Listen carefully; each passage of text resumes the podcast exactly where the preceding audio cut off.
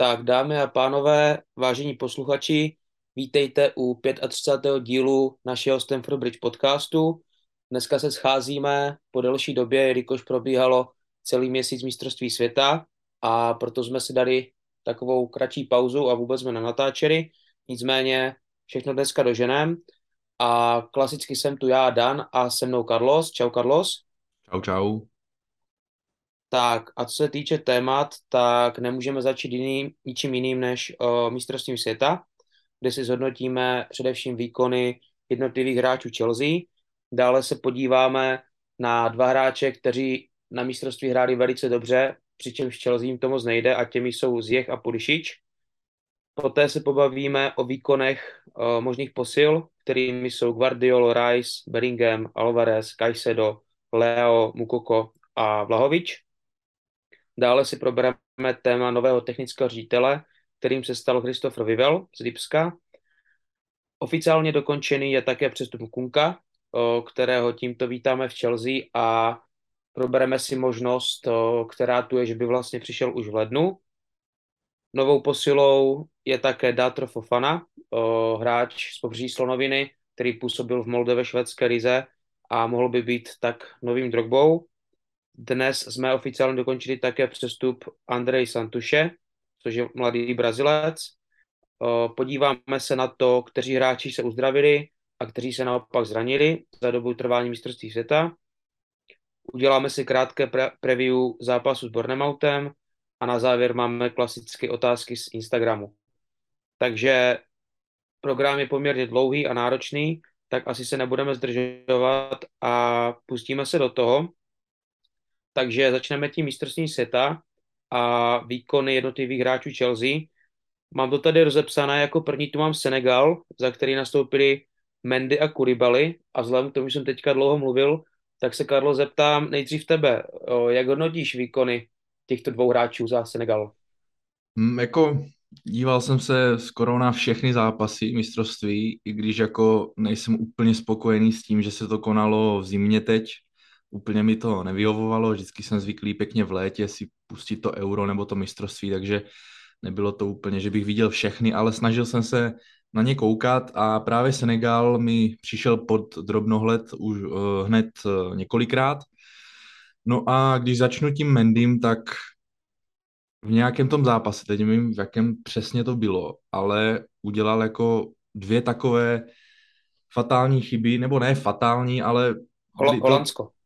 Jo, bylo to s Nizozemskem, kdy udělal takové zákroky, nezákroky. Jeden tam úplně nešťastně vyrazil. Takovým jako fakt nejistým dojmem na mě působil Mendy na tom mistrovství celkově. A právě na tomto zákroku se to i vyzobrazilo a celkově ten jeho výkon nebyl takový, jaký známe jako od něho z té památné sezony, kdy jsme vyhráli tu ligu mistrů, a od té doby Mendyho vůbec nepoznáváme. My jsme, my jsme se tady bavili, že Mendy je nový Petr Čech Chelsea a tak dál, ale postupně to začalo klesat, klesat, klesat a dospělo to až do takového bodu, kdy jako fanoušci se smějeme tomu, že ten týpek chce stejný plat jako Kepa, a my se tomu smějeme, takže je to v takovéto fázi a v také fázi to si myslím, že i zůstane, no, bohužel. Takže Mendy za mě celkem slabota. A co se týče Koulibalyho, tak ten se mi líbil celkem. Nebylo to samozřejmě úplně stoprocentní a jisté, tak jako celá jeho dosavadní sezóna, ale na mistrovství se mi celkem líbil, nebylo to úplně nejhorší. Působil takovým vůdcovským, lídrovským dojmem, takovým by mohl působit i v Chelsea, ale chápu, že reprezentovat svoji zemi a hrát za klub je trošku něco jiného a ten hráč musí být v té hlavě nastavený malinko jinak. Pochopitelně jako tady tento obrázek, že v nároďáku hráči Chelsea hrají líp, probereme i u dalších hráčů, ale Koulibaly uh, not great, not terrible pro mě. Rozumím, rozumím. No, co se týče třeba mě, tak Mendy určitě zklamání, protože bylo strašně nejistě. Hlavně ten první zápas s Holandskem se dá říct, že vlastně Senegalu prohrál, protože podle mě oba góly jako jdou za ním. Ani jedno nebyla jako fakt fatální chyba, jak, jak si říkal přesně, ale myslím si, že být tam fakt top golman, tak o, ty dva góly nepadnou, nebo minimálně aspoň třeba jeden z nich, ať už jeden nebo druhý, takže ty ostatní zápasy jako nepůsobil nám je vůbec jistě a myslím si, že momentálně určitě jasná jednička naše je Kepa, protože Mendy prostě nepodává dobré výkony a jsem zvědavý, jestli, jestli prodlouží smlouvu, jaký bude chtít teda nakonec plat, protože těch dvě stě tisíc určitě nedostane, to si myslím, že je úplně jisté, takže jestli buď to sníží plat nebo odejde, jsem opravdu zvědavý, jak se bude jeho kariéra v Chelsea vyvíjet. A jenom, se tě, Koulibalyho, jenom se tě tam, no. Co si myslíš, jako, že zatím stojí, protože opravdu je to až neuvěřitelné, že z Mendyho nejlepšího golmana na světě před rokem a něco se stal jako průměrný brankář za mě. Jo, je to, zrovna Mendy byl vždycky ten typ golmana, který jako byl strašně jistý, jo, působil strašně jistě, organizoval mm-hmm. tu obranu, působil fakt jako lídr v tom vzadu, ale nevím, proč se to vytratilo a nemůžu jako si přijít na tu odpověď, jako proč se to stalo vůbec. Jo, jo, souhlasím, nedokážu na to úplně přesně odpovědět, těch faktorů tam může být prostě víc a mohli se jako nějak sečíst a nakonec to vzešlo, v to, vzešlo tohle. Strašně moc rozhoduje hlava a on Mendy vlastně po příchodu se netka chytnul, dařilo se mu a myslím si, že na nějaké takové prostě té flow, že prostě dařilo se mu, navazoval výkon za výkonem a všechno bylo super. Jenomže jak třeba se ti pár zápasů nepovedou, děláš pár chyb, najednou ztratíš tu flow a může se to právě přesně obrátit, že zase nepovede si jeden zápas, uděláš chybu, pak uděláš další chybu a už prostě ta hlava nefunguje, jak má, už si nejsi tak jistý, už prostě začneš dělat další chyby a už se s tebou veze z kopce. Ale jakože, jestli to je tenhle případ, těžko říct, ale jako nevidím tam nic jiného, co by se mohlo stát. Nějaké osobní problémy asi nejsou, to by se nějak vědělo, řešilo, jak třeba měl Kepa s tím, že s ním řešila ta přítelkyně. U Mendyho o ničem takovém nevím, takže myslím si, že asi jako jediná rozumná varianta mi napadá, tak tady tohle, no. Hmm. Jasně, no. Dobrý, v pohodě, můžeš, můžeš pokračovat. Tak jo, a co týče toho Koulibalyho, asi jak jsi říkal, no, uh, not great, not terrible, svoje si odehrál, určitě působil jako lídr, i když ne až takový, jak bych třeba očekával, nebo jak bych si třeba, jak, jak třeba působil nám je na minulé mistrovství světa, ale ty výkony nebyly špatné. O, jako, kdybych ho měl třeba nějak hodnotit, nějakou známku, dal bych mu třeba sedm z deseti nebo tak něco, nenadchnul mě, nebylo to špatné a ono je to podobné i v Chelsea, jakože ty výkony střídá lepší s horšími, nevím, no, čekal jsem od něho trošku víc asi, ale neměl to mistrovství úplně špatné. Jinak teda asi se můžeme přesunout dále, jako další pořadí tu mám Anglii, uh, za kterou byli z Chelsea Mount, Sterling a Gallagher. Uh, tak co říkáš na výkony těchto hráčů? Ptám se teda především uh, na Mounta a Sterlinga, protože teď si nejsem jistý, jestli Gallagher nastoupil vůbec na nějakou minutu. Já mám to pocit, nevím, že ne. Mám pocit, že ne. Já, já si asi taky myslím, že ne a pokud ano, tak fakt jenom na pár minut, ale spíš ne. Takže zhodnoťme si spíš to Sterlinga s Mountem a klidně teda zase začni, jak, jak jsi viděl ty jejich výkony. No, abych se přiznal, tak zrovna Anglii jsem moc nesledoval, ale i přesto viděl jsem zápas se Senegalem a tam nevím teda, jestli někdo od nás hrál, tam ani, tam možná jako pak přišli jako na střídání. Jo, ten zápas Mount. Jsem zrovna neviděl.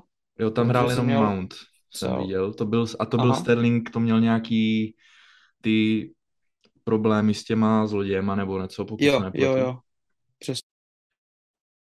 Ale celkově nemám asi ani co shrnout, protože ani jeden z nich nebyli v základní sestavě. Mně osobně se strašně líbil Bellingham, když odbočím od Chelsea, ten na mě působil fakt neskutečně vyspělým dojmem. Já vím, že on, on takový je i v Dortmundu, ale na mistrovství takto zahrát a působit takovým lídrovským dojmem v tak málo letech je opravdu něco působivého a jeho výkony bych jako hodně vyzdvihnul. ale opravdu o Sterlingovi a Mountovi nevím, nevím, co bych řekl. Ani, ani si nejsem jistý, jestli mají nějaké góly nebo asistence, to si ani myslím, že snad jako nemají ani jedno. Sterling, Sterling v tom prvním zápase, pokud se nepletu, dal góly asistenci. Fakt? Když, když vyhráli šest jedna s Iránem. Jo, tak ten a jsem zrovna neviděl, no. Jo, jo, jo. A Mount v tom zápase hrál taky v základu a mhm. podal slušný výkon, takový klasický, bojovný, kdy byl jako pro tým prospěšný, akorát uh, neměl žádné, bo, uh, žádné body. Mhm. Ale jako za to, za to ten zápas bych oba poměrně pochválil. No potom, potom Mount už tolik jako zase ten hrál, střídal, střídal vlastně většinu času, občas tam šel z lávky. Proti Francii vybojoval důležitou penaltu, kterou Kej neproměnil. O, takže jako u Mounta takové, takové jako nevím, jak to úplně zhodnotit, no. O, celkem nezvyklé, moc, jako, že... protože Southgate, Southgate ho má jako dost rád a minulé jo, zápasy jo, jo. on celkem hrával, takže... takže no, jako... je to tak. Takže jako Mount, asi jak to říct taky, o, nepodával špatné výkony, když hrál, tak pro ten tým platný byl, ale nenahrál toho úplně tolik a nedal žádný gol, žádnou asistenci, takže z pohledu statistik nic zvláštního. Sterling, říkám, první zápas tuším jedna plus jedna nebo tak něco, o, pak taky měl o, horší zápas, pak přišlo to přepadení a musel odjet, pak se vrátil, asi to měl i v hlavě. Takže, takže jako není tam úplně až tak moc co hodnotit, na to, že tam byli tři hráči z Anglie u nás, tak vlastně, vlastně není úplně moc co hodnotit. Aspoň se nezranili, takže, takže asi teda... můžeme se posunout. Přesně tak, přesně tak. Uh, můžeme se posunout dál. Uh, dále tu mám Ameriku a Pulisiče, nebo chce tedy Pulisika. No, co k tomu říct? Jo, za mě, za mě Pulisič super mistrovství, jde vidět, že za tu Ameriku, že ti Američani celkově hráli dobrý fotbal, mají mladý tým a na příští mistrovství, které se bude konat u nich, si myslím, že můžou být takovým černým koněm, který by mohlo dojít třeba až do čtvrtfinále, semifinále, vůbec nevidím důvod, proč ne. A opravdu Pulisic se mi líbil, byl takový dravý, bojoval, měl i nějaké góly, snad možná dva góly, jestli dal, nebo tak něco. O, jako... hodnotím ho jako jedno z nejlepších hráčů Chelsea na mistrovství, co ty? No, já nevím, no. Samozřejmě hrál dobře, ale na mistrovství hrál dobře i Harry Maguire a dokáže tam zahrát dobře a i třicetipětiletý Otamendi, takže já si úplně nemyslím, že mistrovství by mělo být nějaký ukazatel toho, že hráč je ve formě. Ano, když tam týpek napráská šest nebo sedm gólů, tak určitě na tom něco bude, ale zrovna u toho Pulisiče si myslím, že takových záblesků jsme viděli za sezónu několik, ale nikdy to nedokázal přetavit v něco trvalejšího nebo v něco konzistentnějšího, takže za Ameriku se mu hraje dobře, protože tam hraje každý zápas, pokud se nepletu, tak býval kapitán, teď tu pásku odevzdal, celkově je tam považovaný za extrémní hvězdu, takže si myslím, Zahle že... Zahle na se... Jamese fotbalu. Ano, ano, přesně tak.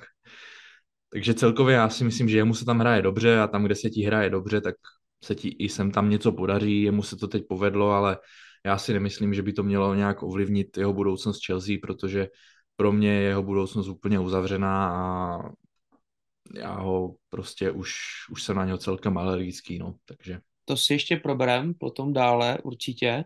A rovnou se teda zeptám i na Hakima uh, Ziyeche, protože ten došel s Marokem až do semifinále, což je první africký tým, kterému se to povedlo. Dokázali postoupit z velmi těžké skupiny a pak vyřadit uh, postupně Španěly i Portugalce. A dá se říct, že až do semifinále vlastně nedostali gol, dostali jenom jeden gol, který byl navíc vlastní, takže Maroko určitě hodně zajímavé mistrovství, hodně úspěšné a jedním z jejich nejdůležitějších hráčů byl právě Hakim Ziyech, tak co říkáš na něj? Ziyech se mi strašně líbil a můžeme se bavit o tom, že Ziyech a Pulisic jsou takové podobné případy, to je pravda, až na to, že Ziyech je za mě daleko unikátnější hráč, než Pulisic, protože má dle mého názoru jednu z nejlepších levaček v Evropě a těch leváků moc není. A to, co on dokáže někdy vykouzlit, viděli jsme to na mistrovství tou levou nohou, tak je něco fakt krásného, když se mu to povede. A nám tady v tom mistrovství se ukázalo to, že když Ziyech dostane důvěru a dostane stálý herní čas a dostane to pravé herní vytížení a samozřejmě tu svoji pozici, kterou má rád, tak je to rozdílový hráč a to u nás on v podstatě nikdy nedostal. Jo? Já si pamatuju období, kdy se mu pod Tuchlem hodně dařilo, kdy byl jako opravdu, opravdu nadstandardní, jelikož ten Tuchlův systém mu vůbec nevyhovoval, ale i tak on se fakt snažil a makal a všechno a v tu dobu se mu dařilo, pak ho Tuchl odstřihl a od té doby se zase hledá, skoro nehraje u nás, ale tady v Maroku jsme mohli vidět, že když má dobré podmínky, tak se mu daří, takže za mě Ziyech fakt super a z něho mám daleko lepší pocit než právě z Pulisic, ale to ještě budeme probírat podrobněji potom. Rozumím, rozumím.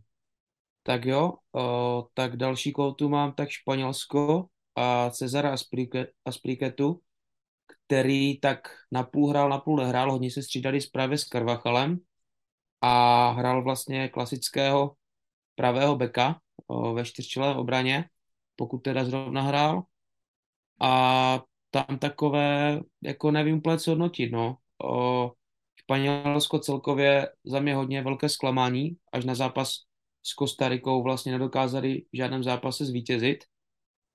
A Azpilicueta, jako když hrál, taková klasika, no, jako svoje se odbránil, chyby nedělal, do, dopředu už to moc nevymyslí, takže v jednoduchosti asi takhle, no, jestli máš k tomu co dodat, tak klidně dodej. Mm, nemám asi, ale u Azpiho je to taková klasika, že on nic neudělá navíc, ale ani nic nepokazí, takže na tom hřišti si ho ani de facto nevšimneš, ale asi tak. Je to tak.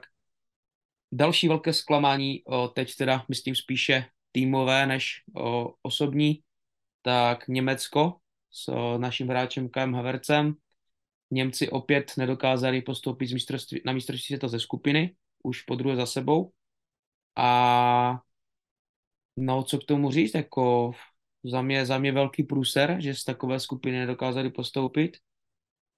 O, Havertz první zápas hrál, neřekl bych, že úplně špatně, ale úplně dobře. Dal tam gól z těsného offsideu, který potom neplatil. Druhý zápas proti Španělsku vlastně seděl na lávce. Teď si nejsem jistý, jestli tam potom z lávky šel nebo ne. Každopádně, i kdyby jo, tak nic, nic zajímavého tam od něj nebylo, pokud tam byl. A poslední zápas nastoupil z lavičky proti Kostarice, kde dal dva góly a asistenci, tuším. O, ten zápas se mu povedl, oživil to hezky. A zase takové jako klasické Havertz, no. Podobně jak v Chelsea prostě střídání lepších výkonů s horšími. Chybí tam nějaká ta o, kontinuita, nějaká ta konzistentnost. Takže asi takhle. Co, co říkáš na Havertze ty?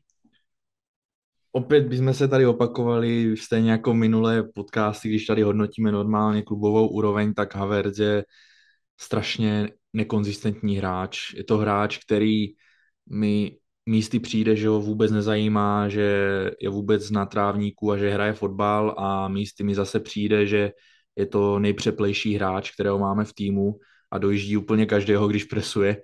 Takže fakt, fakt nevím, co si, co si o, ně, o něm mám myslet. Ale v reprezentaci hraje. Hrává tam celkem často, tam se mu daří. Takže opět je tady ten problém, jako co udělat pro to, aby se mu dařilo pravidelně. Aby se mu dařilo pravidelně a aby měl tu svoji pozici, kterou má rád, kterou ale já osobně teda nevím, jakou, jakou má rád, abych se přiznal, protože za ty tři roky, co tady je v Chelsea, tak jsem ještě neodhadl, kde hraje nejlíp, protože všude hraje tak nějak stejně průměrně.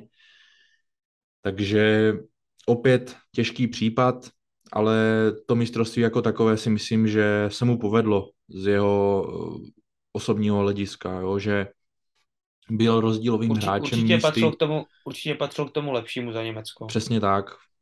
Takže hodnotil bych to kladně a teď proti Brentfordu, nebo proti komu jsme to hráli, dal hat-trick. Takže mm-hmm. uh, asi si to přivezl sebou a doufám, že konečně se tady otiskne ta nálepka, že dal rozhodující gól v Lize mistrů. Tak jo, uh, ještě než přejdeme na další hráče, nedá mi to a musím zmínit ještě jedno jméno z Německa. Uh, zkuste hlednout proč a jaké? Z Německa, jo? Mm-hmm. Uh,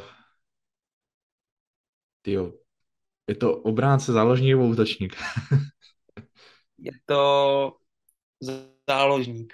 Záložník, jo? Tyjo, tak... No, nebudu tě napínat. Uh, Jamal Musiala. Aha. Jamal Musiala. Jasně, a no. Proč ho zmiňuji? Uh, asi jak většina posluchačů ví, tak je to vlastně odchovanec Chelsea, který prošel naší akademii a který byl skvělý. Za, za Německo hrál naprosto, ale naprosto skvěle. Každý balón přebírá nahoru, každá jeho přidávka jde nahoru a ten dribbling, to je, to je jak Hazard v nejlepších letech. To je prostě, on má ten míč přilepený na noze a sice teda nešlo mu zakončení, o, strašně spaloval šance a ta finální fáze byla jako špatná, ale když měl ten balón na noze, to, co on tam s tím dělal, to bylo něco neuvěřitelného. A k tomu ještě, k tomu zakončení, nemyslím si, že by to byl jeho nějaký velký problém, protože v tom Bayernu má těch gólů hodně, ale jenom na tom mistrovství mu to zakončení nějak nešlo. Nemyslím si, že by to bylo obecně, ale spíš na tom mistrovství, ale to, co s tím balónem on dokázal, jako říkám si, obrovská škoda, že odešel do Bayernu za strašně malé peníze vlastně. Že škoda, že jsme jim nedali tehdy to Odoje za sedmdesát a nenechali si Musialu, protože Musiala Odoj teďka v momentální situaci Musiala o, o čtyři levely jinde. Jo, opravdu to bylo krásný. Ten, ten dribbling asi proti té Kostarice byl v podstatě, to byla one-man show v jeho podání. Jo. On tahnul každý německý útok a každá nebezpečná akce vedla přes něho. Přesně tak, přesně tak. Uh, pak je tu můj oblíbenec Mateo Kovačić s Chorvatskem.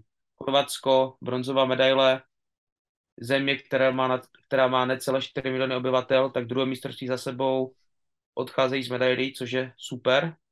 A Kovačić je tak vlastně jediným hráčem, který získal medaily z hráčů Chelsea na mistrovství, což je trošku smutné, že jenom jeden hráč a to ještě bronzová, ale to už je na jiné povídání. Nicméně Kovačić za mě famózní.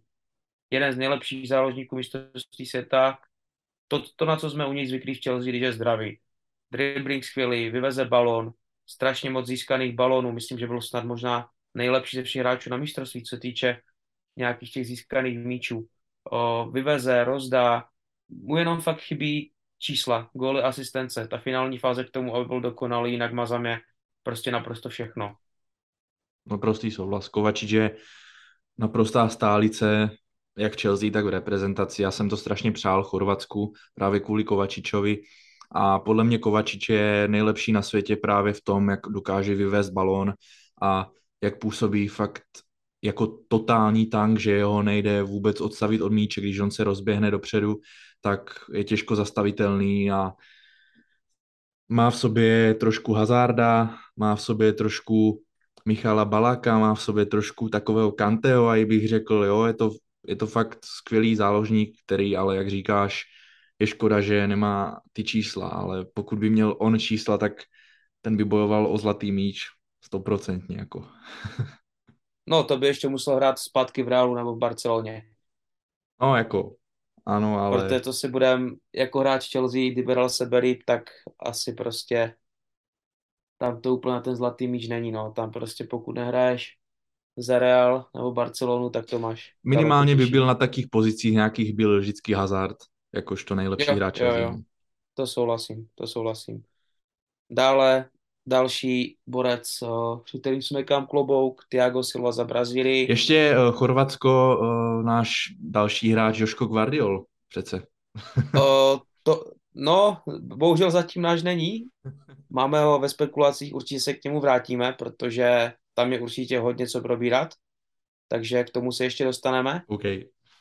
Ale Thiago Silva Brazílie, za mě opět prostě sice vypadly nečekaně brzy s Chorvatskem, ale myslím si, že osobně Thiago předváděl prostě svoji kvalitu jako v Chelsea, jistý, výborná rozhrávka, diriguje všechny hráče před sebou, prostě i v těchto letech opět skvěle výkonný kapitán.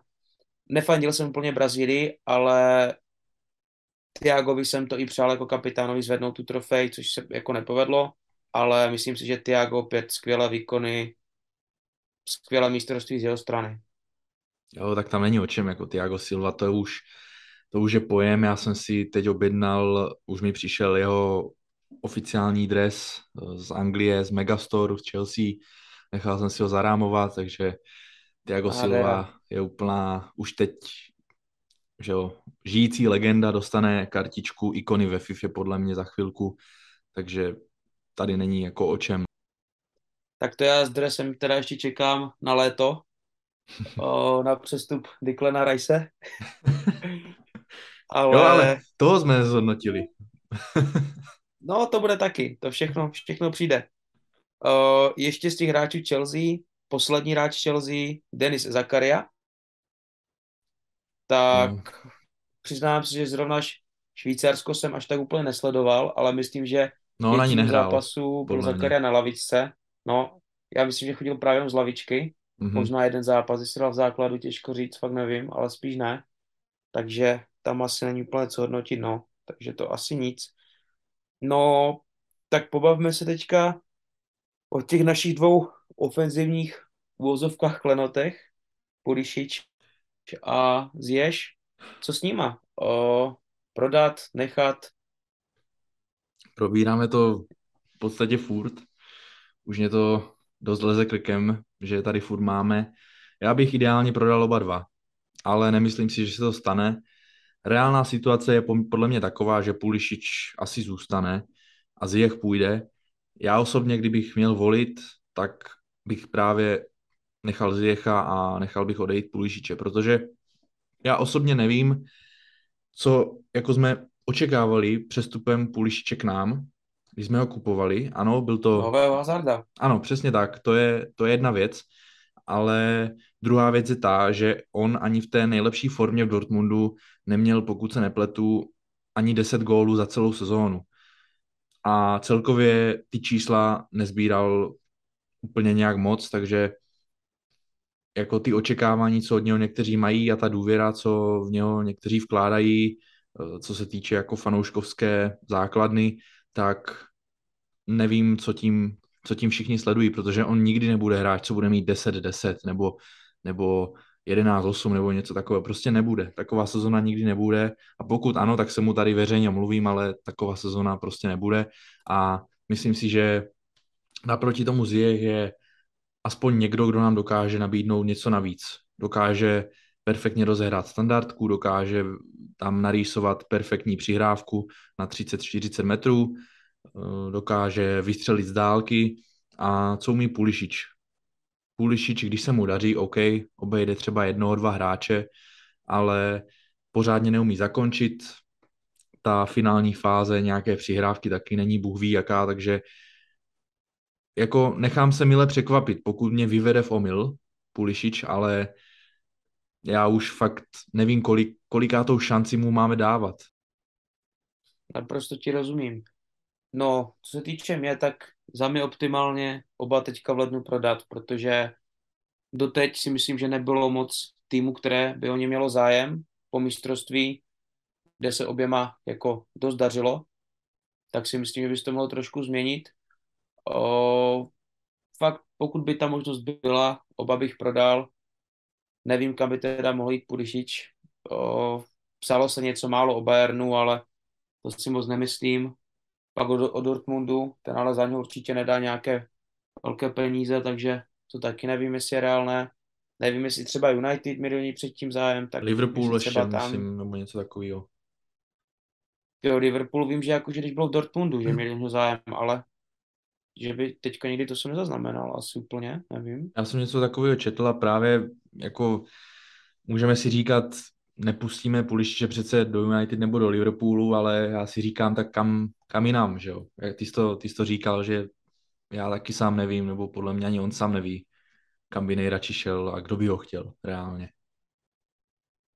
Je to tak, no. A co se týče Ziyecha, tak za mě úplně optimální varianta, která se na jednu stranu nabízí, na druhou stranu není asi úplně nějak, kdo ví, jak moc reálná, tak prostě v zimě zkusit nabídnout osmdesát mega plus Ziyecha za Lea a to by bylo úplně nejlepší, co by se mohlo stát, jenže asi to není úplně moc reálné, protože A C, ACčko se nebude chtít zbavovat a už vůbec ne teď v zimě, i když pokud neprodlouží, což zatím vypadá, že ne, tak v létě nejspíš odejde, ale i přesto si myslím, že v zimě teďka ho určitě chtít pustit nebudou, což je podle mě škoda, protože ta výměna se Ziyechem plus doplatek se jako nabízí, ale nevím, no.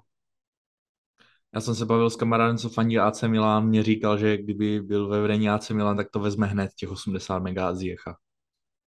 Takže... Tak, tak třeba, třeba jim poradí. Jinak ještě k tomu no, to Pulisičovi to... se vrátím.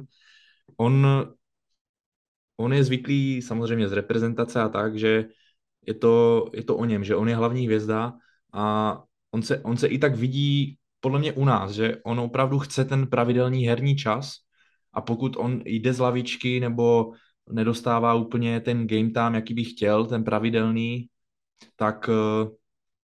tak to není, tak to je podle mě tak, že se ani tolik nesnaží, jo? Že je to ten typ hráče, já vím, že je to tak u mnoha hráčů, ale že zrovna on i Ziyech jsou ti hráči, kteří fakt potřebují tu důvěru, potřebují vidět, že to stojí de facto na nich, nebo respektive oni jsou jedním ze základních kamenů toho týmu a to prostě Pulisic nikdy nebude. A já bych stokrát radši místo, místo Pulisiče tady viděl Trossarda, přesně jak říkáš, místo Ziyecha Lea nebo někoho takového. Je to, je to těžká situace a doufám, že se to povede už co nejdřív vyřešit, protože můžeme si to dát do nějakého, jako, do nějakého přednastaveného scénáře vždyckých podcastů, že se budeme bavit o nich dvou, protože se fakt o nich bavíme každý podcast. Tak teď se podíváme na výkony hráčů, kteří hráčmi Chelsea nejsou, avšak hodně se o nich v poslední době spekuluje a je možné, že se tady našimi hráči budoucnu stanou a začneme možná tím nejžavějším a tím je o, Pep Guardiol z výše, o, neboli Joško Gvardiol, o, který podával s, o, s Chorvatskem opravdu výborné výkony na dvacet let a myslím si, nebo aspoň za mě osobně, to byl nejlepší stoper celého mistrovství světa, což je super znamení. Na druhou stranu určitě to zvýšilo zájem i ostatních klubů, protože doteď si myslím, že jsme se o něj zajímali hlavně my. A teďka se píše, že o něm má velký zájem i City a Real Madrid, což je obrovská konkurence pro nás. Nicméně my jsme prý v rozhovorech s Guardiolem nejdále a zajímáme se o něj intenzivně už několik týdnů. Takže jsem opravdu zvědavý, kde tenhle bodec zakotví a pokud u nás, tak budu opravdu nadšený, protože tohle je dost možná nejlepší stoper budoucnosti.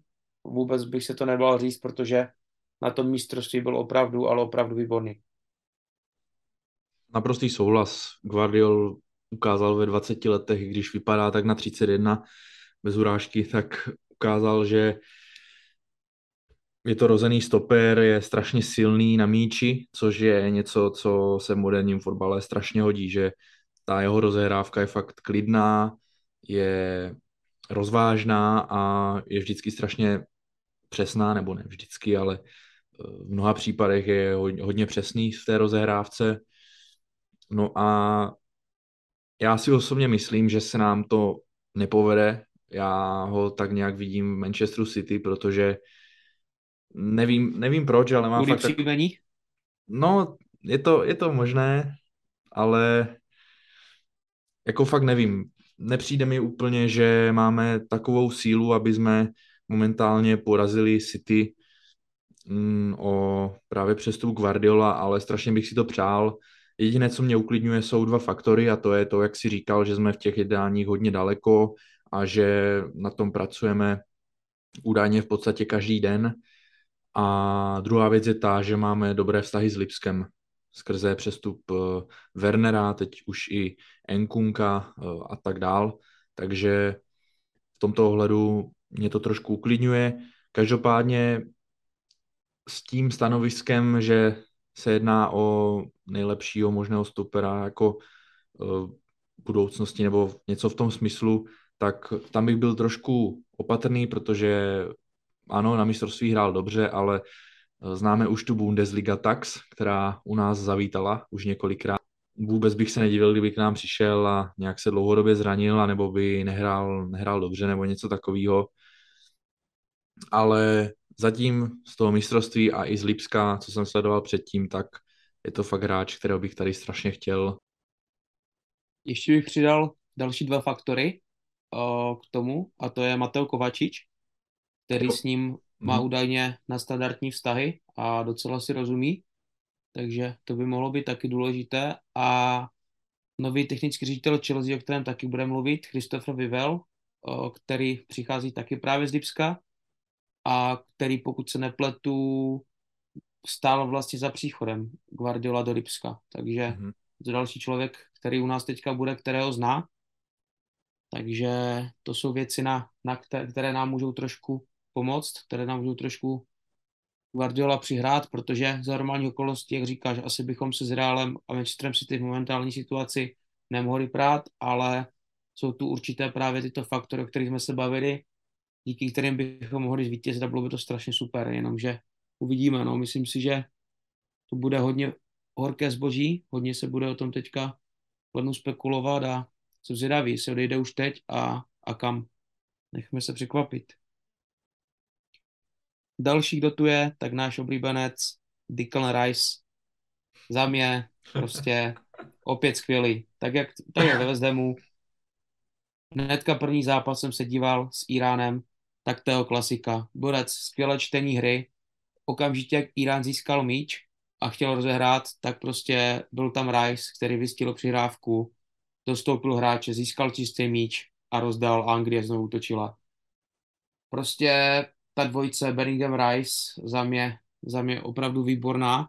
Anglie hrála opravdu dobře, myslím si, že i v tom zápase s Francií byla lepší, jen prostě nevyšlo to výsledkově, ale herně byli za mě lepší. A ta dvojice Rice Bellingham, klidně, klidně se může vlastně zhodnotit dohromady, oba dva, oba dva za mě skvělí a mít tyhle dva by byl sen, samozřejmě.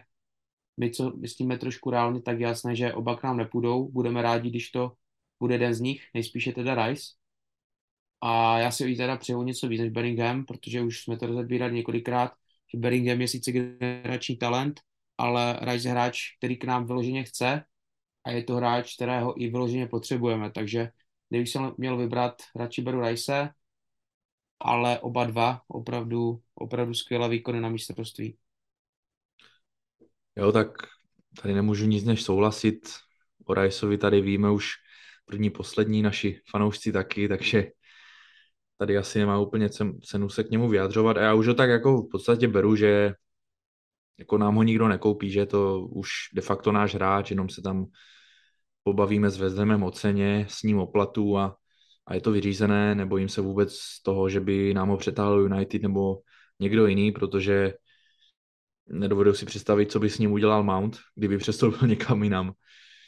A co se týče Bellinghama, tak byl výborný, nejlepší hráč Anglie, pro mě osobně, ale nemyslím si, že je to úplně profil hráče, který, by chom, který bychom nějak jako urputně potřebovali. On je takový hráč, který oživí každou zálohu na světě momentálně.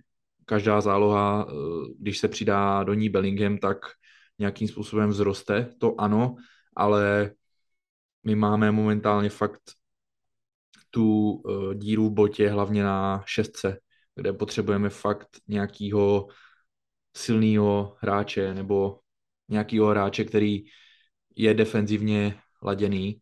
A to se přiznám, že není ani jakoby úplně Rice, alespoň ne to, co hraje ve West Hamu, pro mě osobně. Ve West Hamu ho vídáme v mnoha situacích, kdy on vyváží míč jako Kovačić a snaží se vytvářet akce právě pro West Ham, snaží se dávat góly a tak dál, takže já doufám, že v něm nějaká ta role šestky a toho defenzivního záložníka zůstala, aby, aby to mohlo být využito u nás. Ale pro mě osobně Bellingham není ani přestupový cíl. Já si fakt nemyslím, že Bellinghama získáme a to je, to je prostě hráč, který půjde do Realu Madrid a nebo do nějakého takového klubu. Jo. To Chelsea nikdy nebyla taková, že by získávala úplně ty fakt high volume talenty světové, ale právě to je Bellingham, takže Bellingham pro mě osobně ani není úplně nějak jako, že bych byl z toho nadšený, že se o něho zajímáme. Rozumím, rozumím. Uh, k tomu mám pár věcí. Já si myslím právě, že ten Rice uh, v tom West Hamu tak hraje, protože je fakt úplně jako jinde než, než většina týmu a proto se snaží jako i hodně pomoct dopředu, ale třeba když hrál za tu Anglii právě s Bellinghamem, tak tam mi přišlo, že hrál právě tu, dá se říct, typickou šestku, ano, ano, sice jo, jako double pivotu, nebo jestli to tak dá říct. A myslím si, že právě v té Anglii o, to hra, hraje tak, jak by to hrál v Chelsea, kdyby měl kolem sebe lepší hráči, než má ve West Hamu a mohlo by se víc soustředit na tu defenzivu, i když, jak říkáš, on je ofenzivně dobrý, ale právě v Chelsea si myslím, že by, že by byl fakt ta typická šestka. Takže, takže tak a to je asi všechno těmto dvou hráčům. Co Alvarez a Mexiko? No, jako celkově na tom mistrovství se ukázalo hodně takových podobných typologických hráčů, kteří by se k nám strašně hodili, jo. Alvarez, potom Amrabat, že jo, ten hrál skvěle. Mm-hmm. Caicedo za Ekvádor hrál taky dobře, takže opravdu si myslím, že já doufám, že to nezůstane jako u toho Rice, jo, na tu, na tu šestku nebo na toho defenzivnějšího záložníka.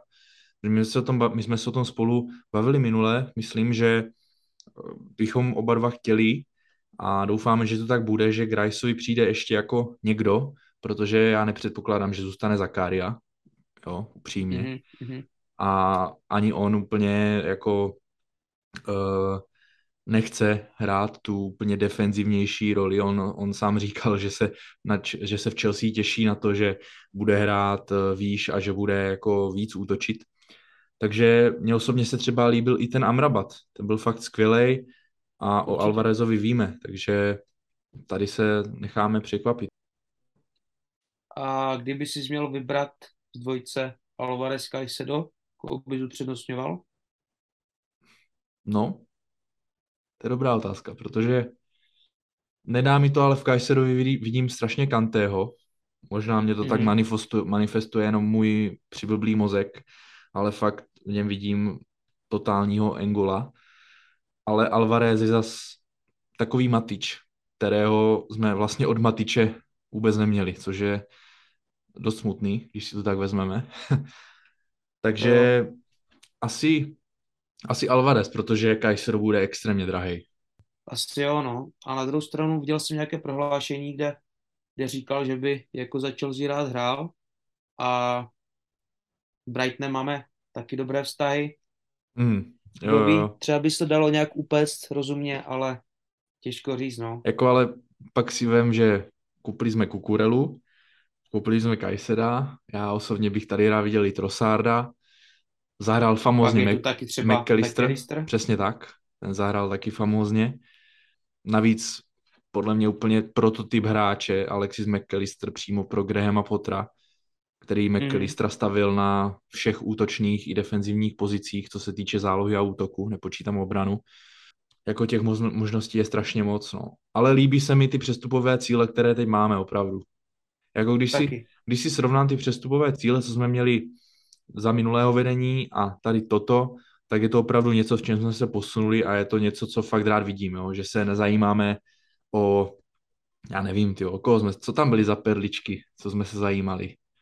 Tam byl nějaký, uh, pamatuju si za Conteo, tam byl Vesino, potom tam byli, jo, Matias Vesino, no. no, potom tam byl hráči jako, no prostě byli tam fakt hráči, o které jako snad ani jako bych nezavradil pohledem, kdyby byl nějaký scout no Chelsea. Jako, ono nejde jenom o to, o koho jsme se zajímali, ale koho jsme tak ve skutečnosti přivedli. No jasný, to už je hráči, druhá. Hráči jako legendární Papi Džilobodí nebo Matt Miazga, Danny Drinkwater, který jasný, aspoň no. OK, jako v tom Leicesteru hrál dobře, takže to bylo spíš trošku jiné zklamání, ale jak jsme vůbec mohli skautovat a koupit Papiho Džilobodího, tak to jako no. dnes úplně nechápu, no.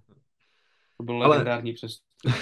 Ale abych to uzavřel, jako je fakt pěkný, že se tady spolu bavíme v tomto podcastu o takových jménech. Je to fakt něco, co jsem si teď úplně uvědomil a teď mi to vykouzlo úplně úsměv na tváři a dobrou náladu, takže pěkné takové zjištění. Tak to je dobře. A dále tu je Rafael Leao z Portugalska. Většinu zápasů začínal teda na lavice, chodil jako žolík. Nutno říct, že jako velice kvalitní žolík, který to pokaždé oživil a dal i dost gólů poměrně na to, že hrál z, la- z lavičky. Jde vidět, že není to úplně hráč, který by makal pro tým, alespoň zatím. Je trošku líný, co si budeme povídat, ale ten potenciál je v něm obrovský. A já bych ho teda určitě bral, kdyby byla ta možnost a opravdu, kdyby se nám podařilo vyměnit za Ziyech a plus něco doplatit za mě, já bych toho nelitoval.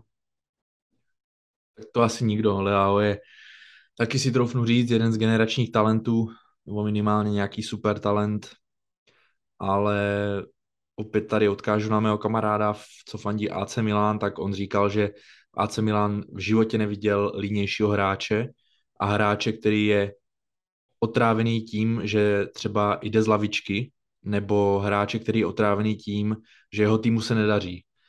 A to je něco, čeho se bojím, protože takové případy tady třeba už teď máme, například Ziyech, nebo na mě tak působí i Pulisic, takže to jediné se bojím no, u něho, že nějaká jako jeho mysl a mindset nemusí být úplně nejzdravější, ale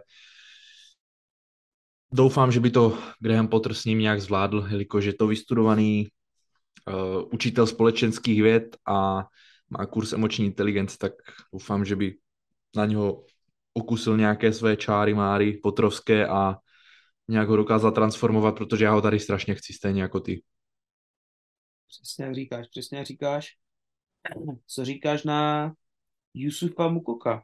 O, na mistrovství, pokud se nepletu, nehrál vůbec, možná pár minut, ale myslím si, že asi nenastoupil.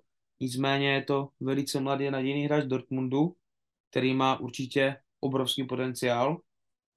V Dortmundu mu v letě končí slova, kterou nechce prodloužit, takže řeší se to, že bych ho mohl chtěli koupit už teďka v lednu, obzvlášť při zranění Armanda Broji. A v létě si myslím, že o něj bude velký zájem, jelikož bude zdarma. Takže chtěl bys toho hráče v Chelsea? No mně přijde, že tady fakt Bailey s tím druhým týpkem hrajou kariéru ve FIFA, protože trošku to tak vypadá, jak, to tady, jak to tady sypeš ty jména, tak to kdyby jsi mě řekl před rokem, že se budeme zajímat o tady takové frajery, tak bych ti nevěřil ani půl slova. A mě osobně to hodně překvapuje, že Dortmund nebo respektive Moukoko usiluje o to, aby odešel, protože zrovna u něho jsem si říkal, že ten v Dortmundu bude ještě tak tři roky, aby se tam pořádně vyhrál. Má nejvíc za sezonu šest gólů ve čtrnácti zápasech, to je tady tato sezóna. Má tři asistence, což není úplně špatné, ale zrovna u něho jsem si myslel, že tam ještě zůstane, že prodlouží smlouvu, zůstane tam ještě třeba do dvacet, dvacet jedna let a pak za nějakých sto dvacet přestoupí do Realu nebo do Barcelony. Takže pro mě jako fakt pěkné zjištění, že se zajímáme zrovna o něho a bylo by to, bylo by to zajímavé, ale myslím si, že tady to, že by přišel Moukoko, se bije trošku s tím, koho jsme, respektive koho Fabrizio Romano prohlásil za here we go před několiko málo hodinami a my se o něm za chvilku pobavíme. Je to tak, jak říkáš. O, já bych Moukoka určitě bral, obzvlášť za nízkou částku, respektive zdarma v letě, ale uvidíme, no. Uvidíme, těžko říct, jestli přijde. Poslední jméno, které tu mám, tak Dušan Vlahovič, který je dost možná na odchodu z Juventusu, jelikož, jak víme, Juventus má herní i finanční problémy, takže asi hráči typu Vlahovič, o, teďka by vypadlo jméno křídlo o, Ital. Chiesa? Chiesa? Jo, přesně tak, Federico Chiesa. Myslím si, že tady tíhle hráči určitě budou na odchodu. A co si myslíš o Vlahovičovi? Já, já ho popravdě nemám moc zasledovaného. Já jsem italskou ligu nikdy moc zasledoval. Vím, že v té Fiorentině dával hodně gólů. V Juventusu taky nemá špatné statistiky. Vím, jak vypadá, vím, jak je jeho styl hry, ale ne- nemám ho sledovaný tolik, abych dokázal říct, jestli by to pro nás byl jako platný útočník nebo ne. Nevím, jak to máš ty, jestli, jestli to třeba viděl nějak víc. Jo, já jsem italskou ligu sledoval, nebo sleduju hodně, protože jako s kamarádem se rádi bavíme, on fandí ACčku, jak už jsem tady několikrát říkal, takže jako ta italská liga, zrovna teď si myslím, že ti můžu fakt doporučit italskou ligu, je hodně zajímavá, je hodně vyrovnaná, takže určitě se na něj zkus podívat. Každopádně, co se týče Vlahoviče, tak ten je výborný. A v tragickém Juventusu dal minulou sezónu patnáct on tam minulou sezónu přestupoval z Fiorentiny, takže on vlastně tu sezónu odehrál třicet šest zápasů. Zimě, ano, ano, on odehrál třicet šest jo, zápasů jo. Minulou sezónu, kombinovaně Juventus Fiorentina, dal dvacet čtyři gólů, tři asistence, což je celkem, celkem dobrý.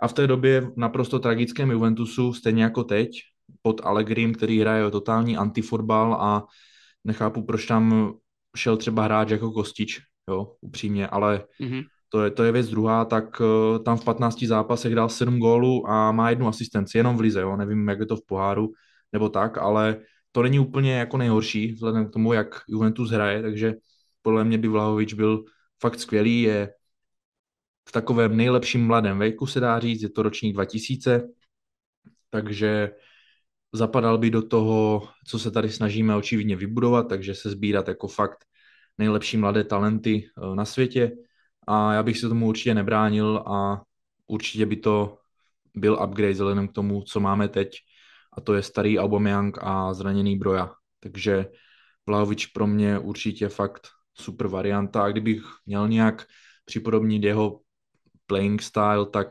takový, takový Haaland, ale Takový, polovič, takový poloviční Haaland, no, protože Haaland je nesmysl totální. Myslel, no.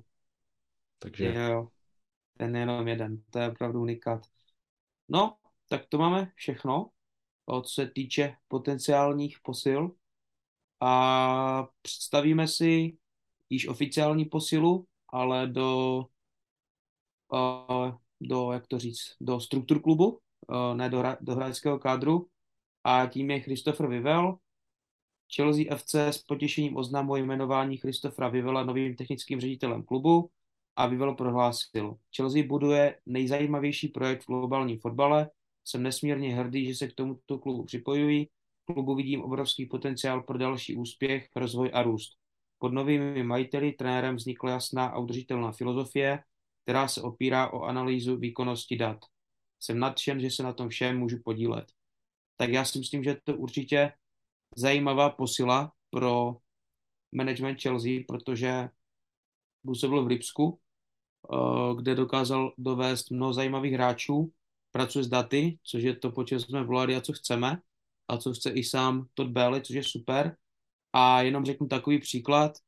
Lipsko se během jednoho přestupového období zbavilo Mukieleho a Konatého, dvou mladých, hodně zajímavých obránců, a nahradilo je Gvardiolem a Simakanem, kteří jsou minimálně na stejné úrovni, jako byli ti předchozí, takže myslím si, že určitě tenhle borec nedělá svou práci špatně a myslím si, že nám může v příštích letech hodně pomoct.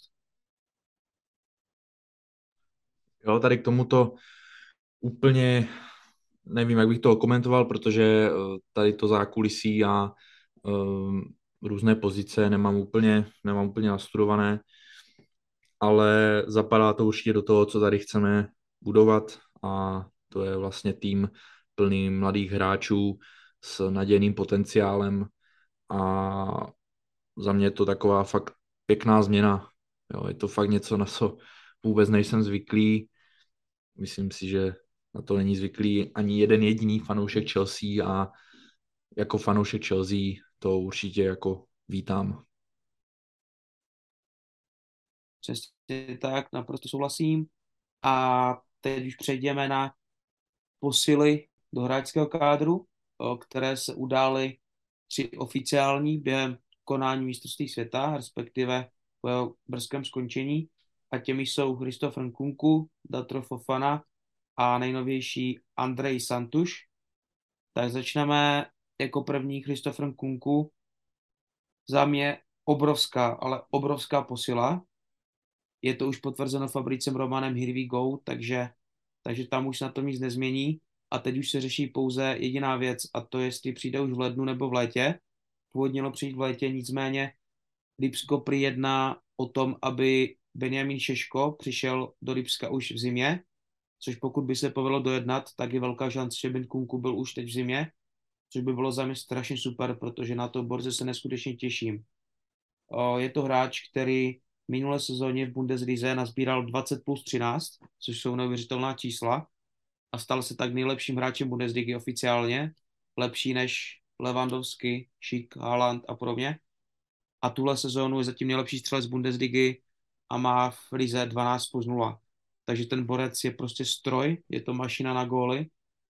A jenom tady doufám, že, že to nebude podobné jako už několik příchodů z Německa a že se nebude hledat, ale zrovna u něj věřím, že jeho případ to nebude, protože když to porovnám s Timem Wernerem, který v Lipsku taky dal strašně moc gólů, tak tenhle borec mi přijde úplně jinde, hlavně při práci s míčem, že on má fakt jako i tu rychlost, sílu, techniku, že on má prostě všechno. Tak se na něj strašně zadaví, strašně se na něj těším a byl bych moc rád, kdyby přišel už teď v lednu.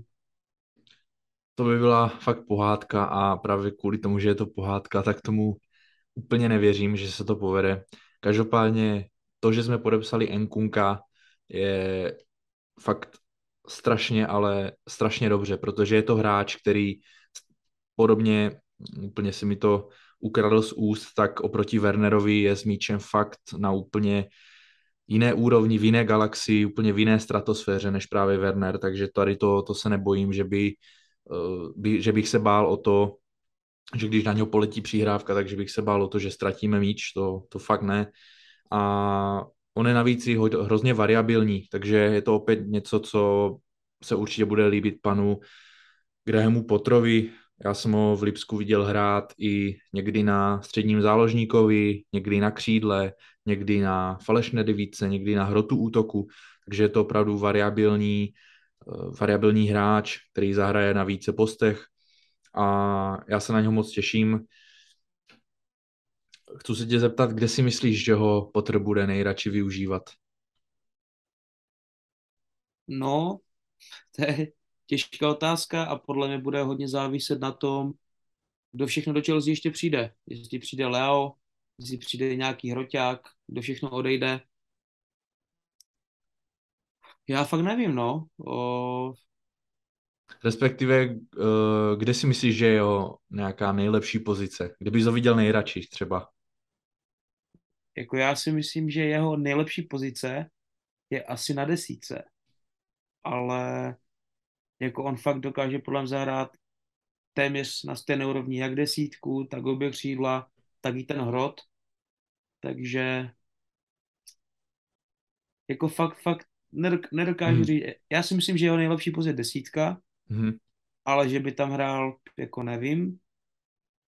Podle mě, podle mě budeme hrát takový ten hybrid a bude se strašně moc točit a, a nebude mít prostě jasně dané místo v té ofenzivě. Hmm. Myslím si, že to bude takhle. Jo. Já osobně taky nedokážu říct, protože já ani de facto nevím z posledních zápasů, co hráme upřímně za formaci, takže já pak nevím, kam bych ho strčil. Ale jsem, jsem z toho fakt nadšený, jako opravdu. Jo, jo. Jako to je fakt obrovské jméno a mrzí mě, že se zranil, protože na mistrovství světa jsem se na ně hodně těšil. Věřím, že by hrál v základu z jeho posledními čísla, s jeho formou, takže to mě trošku mrzí, že se zranil. Hodně jsem se na ně těšil, na jeho výkony, ale buďme rádi, že je náš a Doufejme teda, že ať už přijde v lednu či v létě, že bude podávat alespoň z poloviny takové výkon jako v Lipsku a myslím si, že, že se nebudeme moc stěžovat. Přesně. Tak další je tu nová posila do útoku. Datro Fofana, mladý útočník z pobřeží Slonoviny. Drogba. Což trošku ev- evokuje, že by to mohlo být náš nový Dier Drogba, protože už jednou tu přijel hráč pobřeží Slonoviny, který nebyl moc známý a který se nakonec stal dost možná nejlepším útočníkem, minimálně jedním z nejlepších útočníků v historii klubu. Možná s Bobby Tambringem a s Petrem Osgoodem, což už jsou teda dost staří koni, ale nicméně přišel ze Švédska, z Molde, kde měl poměrně zajímavé statistiky. Teďka už to nepamatuju z hlavy, ale... Měl dvacet, dvacet čtyři zápasů, dost. patnáct gólů a tři asistence. No, to jsou, to jsou poměrně hezké čísla, když je to, to říct jenom švédská liga. Navíc jsem s ním viděl nějaký rozhovor ještě z nedávna, že jsou tady na jeho vysněný klub a řekl Chelsea, což je další dobrá známka, že je to hráč, který za Chelsea chce hrát. Tak jsem na něj zvědav. Myslíš si, že dostane šanci už teďka, nebo že půjde někde hostovat? No já doufám, že tu šanci dostane, protože Broja se zranil, nepočítám s tím, že dojde Nkunku, takže pochybuju, že dohráme sezonu čistě s Aubameyangem na hrotu, takže já myslím, že tu šanci určitě dostane. A já jsem viděl takovou pěknou slovní hříčku, že něco jako Mourinho říkal, že pane Abramovič, já nechci Ronaldinha, přiveďte mi Drogbu z Marseille. Abramovič se zeptal, kdo to je, zaplaťte to, přiveďte mi Drogbu a uvidíte. Tak něco podobného jsem viděl, pane Beli, já nechci Ronalda, já nechci Bapeo, přiveďte mi Datra Fofanu a uvidíte. Takže doufám, že to bude, že to bude něco podobného a doufám, že se tady nenecháváme jenom unést nějakou nostalgickou vlnou. Jako určitě jsem trošku tím ovlivněný, ale z toho přestupu mám fakt dobrý pocit. Na, jednu, na druhou stranu, ale on úplně není něco jako byl Drogba. Já jsem se díval na jeho, jeho herní profil a úplně, úplně tak nehraje, navíc ani není úplně tak veliký, jak je Drogba, má kolem sto osmdesát centimetrů, že Drogba měl kolem metr devadesát, takže ten herní styl bude malinko, malinko jiný, než měl právě Drogba, a nebo třeba než má Broja. Jsem na to zvědavý, opravdu. Bude to určitě zajímavý hráč na sledování. No, tak nechme se překvapit. Já si myslím, že šanci taky může dostat teďka v tom zranění Broji a pokud Nkunku nepřijde opravdu už teďka v lednu, tak si myslím, že nejspíš si ho necháme, no. A je to dobře, ať dostane šanci a, a ukáže, co v něm je.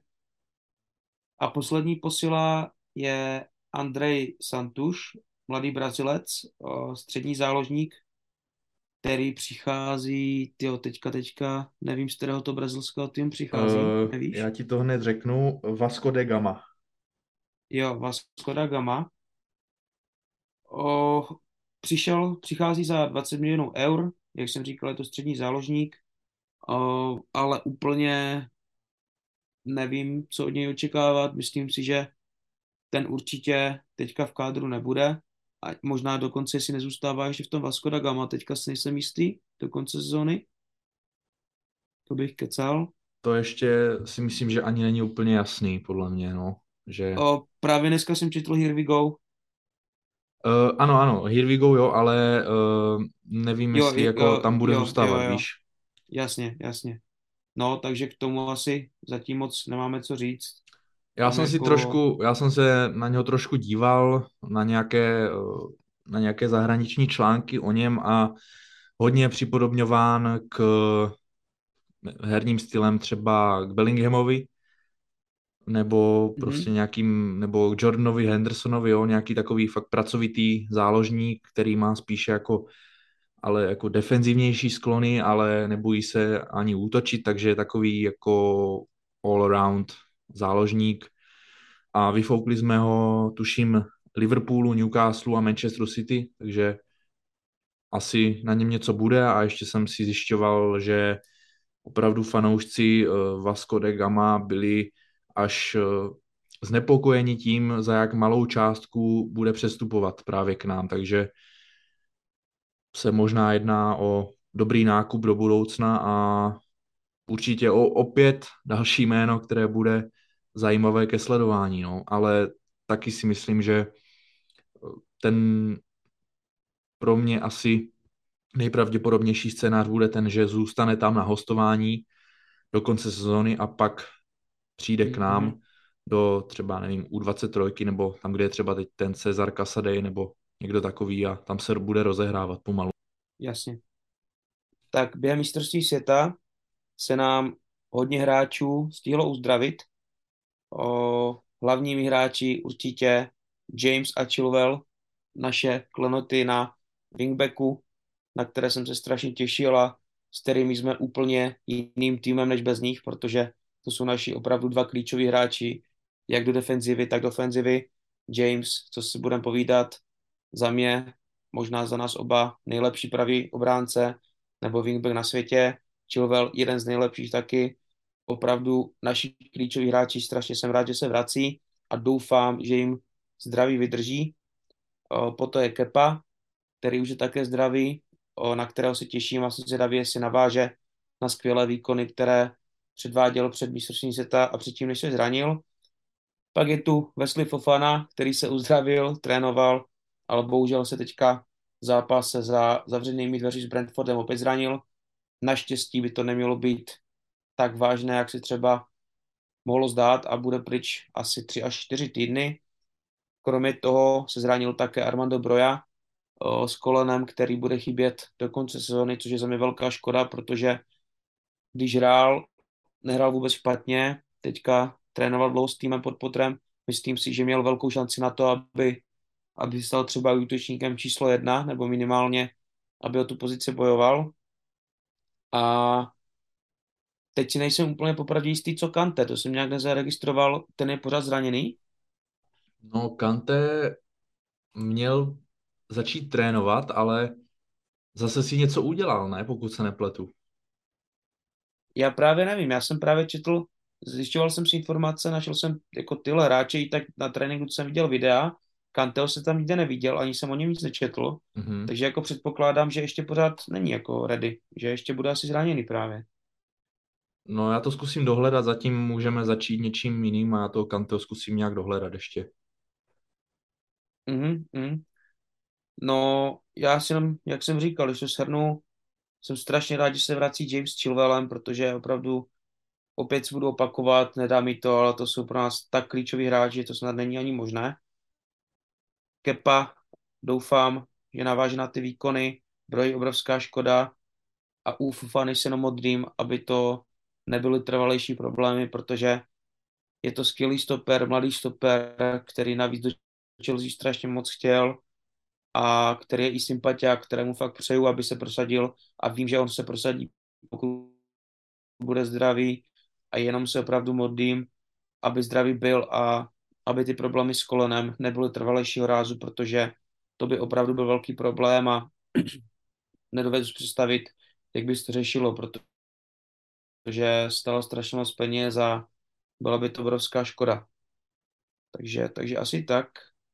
O, našel jsi něco k tomu Kantému? Nic tady, nic tady nemám. On se totiž, on byl zraněný, že jo, to víme všichni. Pak já mám pocit, že mm-hmm. nějak začal trénovat, že se zase zranil. Takže myslím si, že jako je furt, furt zraněný, no. Takže. Jasně. No nic, tak vzhledem k tomu, že mistrovství skončilo a za pár dní, konkrétně dvacátého sedmého prosince o půl sedmé hrajeme konečně po dlouhé době doma na Stamford Bridge. Hrajeme proti Bournemouthu, což je, řekl bych, neoblíbený, s kterým mám i osobní zkušenost, jelikož asi tři roky zpět jsem měl právě s kámošem na, na zápas v lednu. Byla obrovská zima, asi minus deset. Prohráli jsme doma tři nula a gol nám dal ještě Nathan Ake, takže to byl opravdu výlet za všechny peníze. Sice jsme to užili, máme i fotku s kontem, dalších mnoho hráčů jsme viděli na velkou blízku už i v hotelu. Bohužel fotku se nám podařilo ulovit jenom od Conteho. Nicméně opravdu a co si pamatuju, nebyl, nebyl to jediný takový zápas s Bournemouthem, prohráli jsme s ním až tři nula o sezonu později, takže řekl bych velice neoblíbený soupeř a jsem zvědavý, jak si s nima popasujeme ještě po té pauze. O, já teda věřím ve výhru a co ty, myslíš si, že dokážeme doma porazit, nebo že opět budou pro nás takovým strašákem jako v posledních letech nejspadný?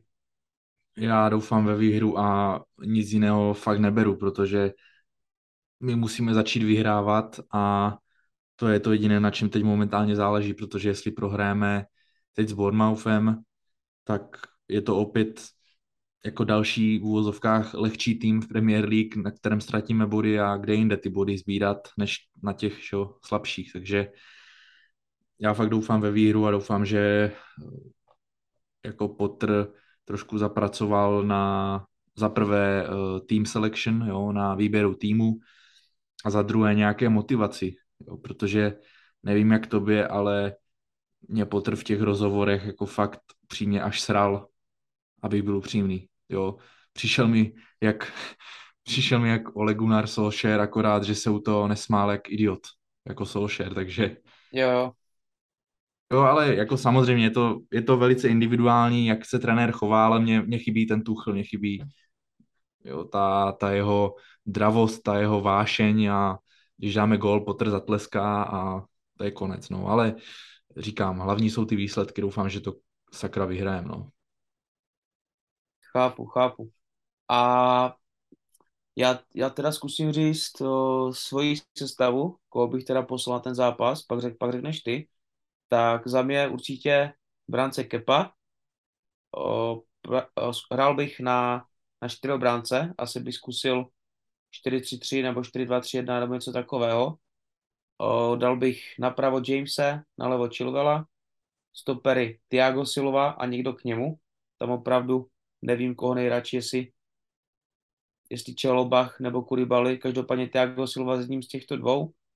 O, záloha, dal bych teda asi čtyři tři tři, záloha Jorginho, Kovačić, Mount, o, na hrotu Havertz, který dal teďka hat-trick se zavřenými dveřmi, takže určitě bych mu tu šanci na hrotu dal. A jedno křídlo nalevo Sterling a napravo buď to Pulisic nebo Ziyech. Jeden z těch dvou, oběma se dařilo. Takže jednomu z těch dvou by dal šanci v základu, druhému z lavičky. Asi bych tam zkusil toho Ziyeche, protože v tomhle rozestavení téhle formaci by, by mu to právě křídlo mohlo sedět, je to oblíbený post, takže bych to zkusil poskládat asi takhle. Já tu sestavu vidím úplně stejně a za mě Ziyeche musí fakt hrát. Myslím si, že Potter není slepý a že ho tam nasadí, protože ten má fakt úžasnou formu, je podle mě opravdu v dobrém rozpoložení, že jo, teď se vrátil z těch mistrovství, které se mu vyvedly, takže doufám, že, že Ziyech bude hrát, no. Tak jo, tak to máme asi všechno a poslední, co zbývá, tak jsou otázky z Instagramu. Jo, jo. O, tak klidně, jestli máš připravené, tak jo. Můžeš začít. Máme tady, je jich celkem dost, takže začneme něčím, ať to má trošku hlavu a patu. Fanda jedenáct se ptá, kdo byl podle nás nejlepší hráč mistrovství světa. Nejlepší hráč mistrovství světa, tak za mě se dá bavit pouze v dvou jménech a těmi jsou Lionel Messi a Kylian Mbappé. A myslím si, že je jasné, že to vyhrál Messi i díky tomu, že to vlastně vyhráli celé, ale za mě, kdyby se měl fakt jenom řešit individuální výkony, tak za mě Mbappé byl o malinký chlub lepší. Ale fakt jenom o malinký, ale zvedl bych teda Mbappého. Hmm. Mně osobně se strašně líbil Griezmann a celkově se mi líbila ta jeho role, co hrál za francouzský nároďák na tomto šampionátu, protože to byla taková role, kde mi to fakt přišlo jako, že je to box to box záložník a strašně mu to sedělo hmm. a hrál fakt výborně a moc se mi líbil právě Griezmann. Takže pro mě Griezmann. Až takhle, jo? Lepší, jo. Než Messi nebo Mbappé. Tak, že jo, těma statistikama tam úplně argumentovat nemůžu, ale mně se, to, mně se fakt líbilo, jaké měl ty taktické instrukce a pokyny, že opravdu pokrýval strašně velkou plochu a tak nějak zaskočil za toho Kanteho, mi přišlo ten Griezmann, takže pro mě, pro mě Griezmann, no. Je to taky taková zajímavá transformace, protože on vlastně Francii na posledních mistrovstvích, ať už Evropy nebo světa, táhnul střelecky. Právě, no, byl právě. Právě takovou tu úlohu toho Mbappého nebo Girouda, že pak on byl ten, do totálu střelecký a. a teďka to byl borec, který spíš tvořil hru a dost pomáhal i dozadu, no, takže klobouk dolů, že se dokázal přizpůsobit, o, že trošku i to své ego musel podlačit, že, že prostě byly tam tentokrát jiné hvězdy a že byl pro tím prospěšný, takže jak říkáš, jako za mě tak vysoko bych ho teda nehodnotil, ale klobouk dolů, jak se s tím popasoval a k tomu lepšímu na mistrovství určitě patřilo, o tom žádná. Jinak, Dane, zapomněli jsme ještě na jednu spekulaci. No. A je to hráč atletika. Joao Felix. Přesně tak. No, to je pravda, to je pravda. To si můžeme taky probrat. Takže jako, jestli se ti chce, tak...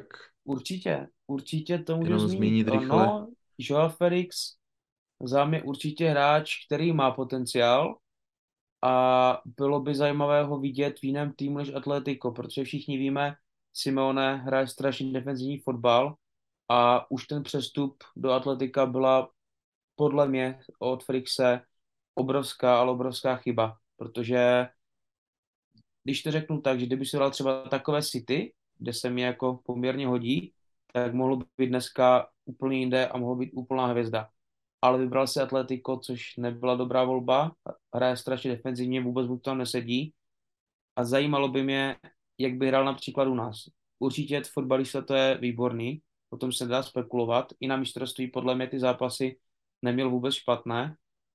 A jako, kdybych měl říct, já bych ho u nás asi bral, kdyby to byla nějaká rozumná cena, nějakých osmdesát milionů liber nebo tak něco, tak já bych, já bych ho jako bral. Nebyl bych úplně nadšený, že bych skákal do stropu s tím, že přijde, ale jako bral bych ho, no, za nějakou rozumnou cenu. Jo, jako za mě to vidím úplně stejně, ten, ten týpek neměl přestupovat do Atletika, nevím, co tím úplně sledoval, abych se přiznal, ale nemá tam ani jednu sezónu v lize, kdyby dal aspoň deset gólů, má tady šest, sedm, osm, tři, jinak čumím, že on už tam je čtyři roky, jo. To už to mně nepřišlo teda vůbec, jako. Ten tam je fakt dlouho, ale nastává tady otázka podle mě, jestli by zvládl s jeho postavou, s jeho herním stylem jako Premier League. Takže takový, nevím, no. Ale určitě by to bylo opět něco, co by oživilo náš útok. Ono to nemusí být moc. Oživit náš útok, to by podle mě oživil kde kdo, ale asi by, to, asi by to nemuselo být špatný úplně. Takže to je jenom takto. Jsem si na něj vzpomněl v souvislosti s tím Griezmannem a Atletikem. A posuňme se teda dál v otázkách. Tým, který uh, Borc Lubomír, doufám, že to čtu dobře, tým, který podle vás nejvíce na mistrovství světa zapůsobil. No, zapůsobil, jako záleží v jakém smyslu, jako jestli tím, že přečil své předpoklady, které se, jako od nich, co se od nich očekávalo, nebo takhle. Za mě asi to Maroko, no, protože jako dojít do semifinále, postupit z takové těžké skupiny, vyřadit Španělsko, Portugalsko. Nedostat gól ani de facto. Nedostat gól de facto přesně, než, než přišlo vlastně semifinále, takže já kdybych si musel vybrat, tak řeknu asi Maroko. Jo, jo já, já si určitě taky, tam ani moc jiných možností není, možná to Chorvatsko by se dalo říct, ale já jsem od Chorvatska čekal, že se jim bude dařit, takže... Asi, asi no, to Maroko, případně ještě, že jo, Saudská Arábie, porazili Argentinu. Takže... Jasně, no, ale pořád je to jeden zápas. No, no jasné, jas... ano, ano, takže to Maroko nejspíš. Tak, ale uh... jako jenom bych tomu dodal, že je potřeba si říct, že to Maroko má jako strašně, strašně kvalitní tým, že ono to jako na jednu stranu trošku překvapení je, ale na druhou, když se člověk podívá na ten kádr, to je prostě kvalita vedle kvality na všech postech. To jsou hráči, kteří hrají o, v, prakticky v top pěti evropských ligách a často i za, za ty nejlepší kluby. A jako jejich kádr je opravdu hodně kvalitní, takže na druhou stranu potřeba si říct, že to nebylo úplně, že by to byli nějací nazdárci a strašně překvapili. No. Oni tu kvalitu mají, ale nečekalo se až tak moc od nich. Určitě, no. Když si vezmeme těch, ty jejich krajní beky, které mají jedny z nejlepších, jako to, tu kombinaci mají jednu mm. z nejlepších na mistrovství Mazraoui a Hakimi, tak to je jako neuvěřitelná, že jo, síla na těch krajích. Takže určitě, určitě. Jako, no. to, máš, to máš jako fakt pravdu. No. Uh, Marko Robko šestnáct se ptá Mason Mount, jako hrál na M S v Katare, tak to už jsme tak nějak zmínili, že hrál, nehrál, no. Uh, mm-hmm. Jáchym, který z našich hráčů podle vás podal nejlepší a který naopak nejhorší výkon na mistrovství světa? Tak kdybys to nějak zhrnul, to, co jsme tu řekli. Mm, tak nejlepší, nejlepší za mě asi Kovačič, i když Ziyech hrál taky hodně dobře, ale já kdybych musel říct jedno, tak za mě prostě Kovačič. A Silva taky ještě dobrý, ale je, za Silva, mě ten Kovačič. Silva taky ještě dobrý, jo, jo. No, tak u něj je to takové, jakože to bere automaticky, ale ne, prostě Kovačič, Kovačič byl fakt skvělý. Jako za mě to byl jeden z nejlepších záložníků na mistrovství a byl opravdu vynikající. A nejhorší asi za mě ten Mendy, no. Hmm. Jo, tam nemám, co bych namítnul, já taky Kovačiče zbožňuju úplně a teď na mistrovství se předvedl, takže tady na to nemám vůbec nic. Ještě ohledně mistrovství světa, Marek Vlášek, Vlasek se ptá, na mistrovství světa se mi líbil výkon Amrabata z Maroka. Myslíte si, že by zapadalo koncepce Chelsea? My jsme ho to už, já jsem ho to už teda zmínil, tak kdyby se ještě ty nějak vyjádřil k němu, jestli jsi ho nějak sledoval víc, nebo jak to vidíš z jeho situací mm-hmm. Amrabata? Tak jako hrál výborně, taky určitě jeden z nejlepších záložníků na mistrovství, jeden takový z těch objevů, jak vždycky na mistrovství jsou takové ty objevy typu James Rodriguez třeba předtím a tak, tak myslím si, že právě Amrabat je jedním z objevů tohoto mistrovství a jako hraje za Fiorentinu, co jsem myslím četl, tak tam hraje právě v double pivotu s někým, takže jako teoreticky my často hrajeme taky vlastně na double pivot. Myslím si, že by to mohlo být pro nás zajímavý hráč. Ani by asi nemusel být úplně drahý. Teda no. Rozhodně by byl dražší než před mistrovstvím, ale pořád si myslím, že třeba do padesát milionů určitě by se vlezl. Můj názor. Mm. Jo. Takže a jako šlo vidět, šlo vidět, že to takový bojovník. Vlastně ve studiu, ve studiu byl i Antonín Barák, který s ním hraje ve Fiorentině a on říkal, že to strašně takový jako hráč o, cílevědomý, že jako, jako správný muslim nepije vůbec alkohol a je takový, si strašně zatím jde, o, takový strašně jako cílevědomý, že chce to hodně dokázat.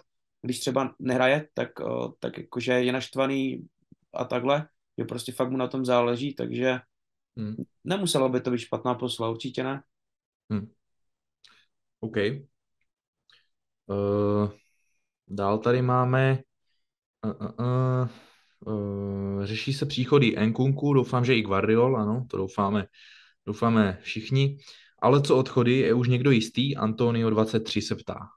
Já si nejsem úplně jistý, jestliže, jestli je někdo jistý. Já si myslím, že jistý není nikdo, žádný není. Odchod. Jako není. Jsou nějaké spekulace nebo takhle, ale, ale žádný odchod podle mě není jistý, no, teďka v zimě. A nemyslím si ani, že jsme úplně v polici, že jsme si to mohli dovolit, jakože hmm. Jako jedině, ne, no. jedině Ziyech, Pulisic. To jsou jediní no, hráči, kteří mi napadají, že by odešli. No. Jinak opravdu nedovedu si představit, že by kdokoliv jiný odešel, ať už z obrany nebo ze zálohy. Takže jo, přesně tak, no. Takže tak.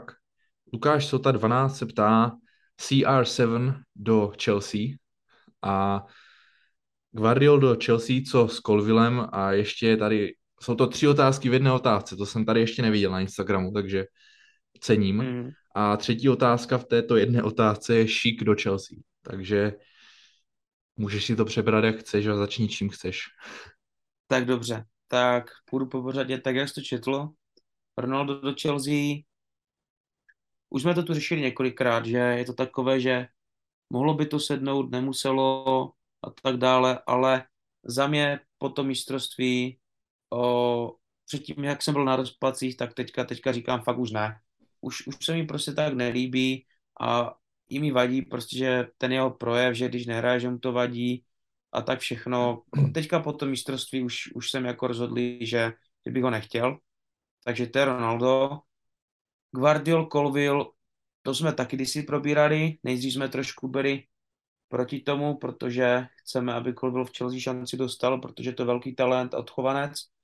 Nicméně, přesně jak jsme potom říkali, pokud chceme konkurovat City, dejme tomu Liverpoolu, hlavně City, která je prostě teďka nejlepší, o, tak... Arsenal prostě je nejlepší. Mít...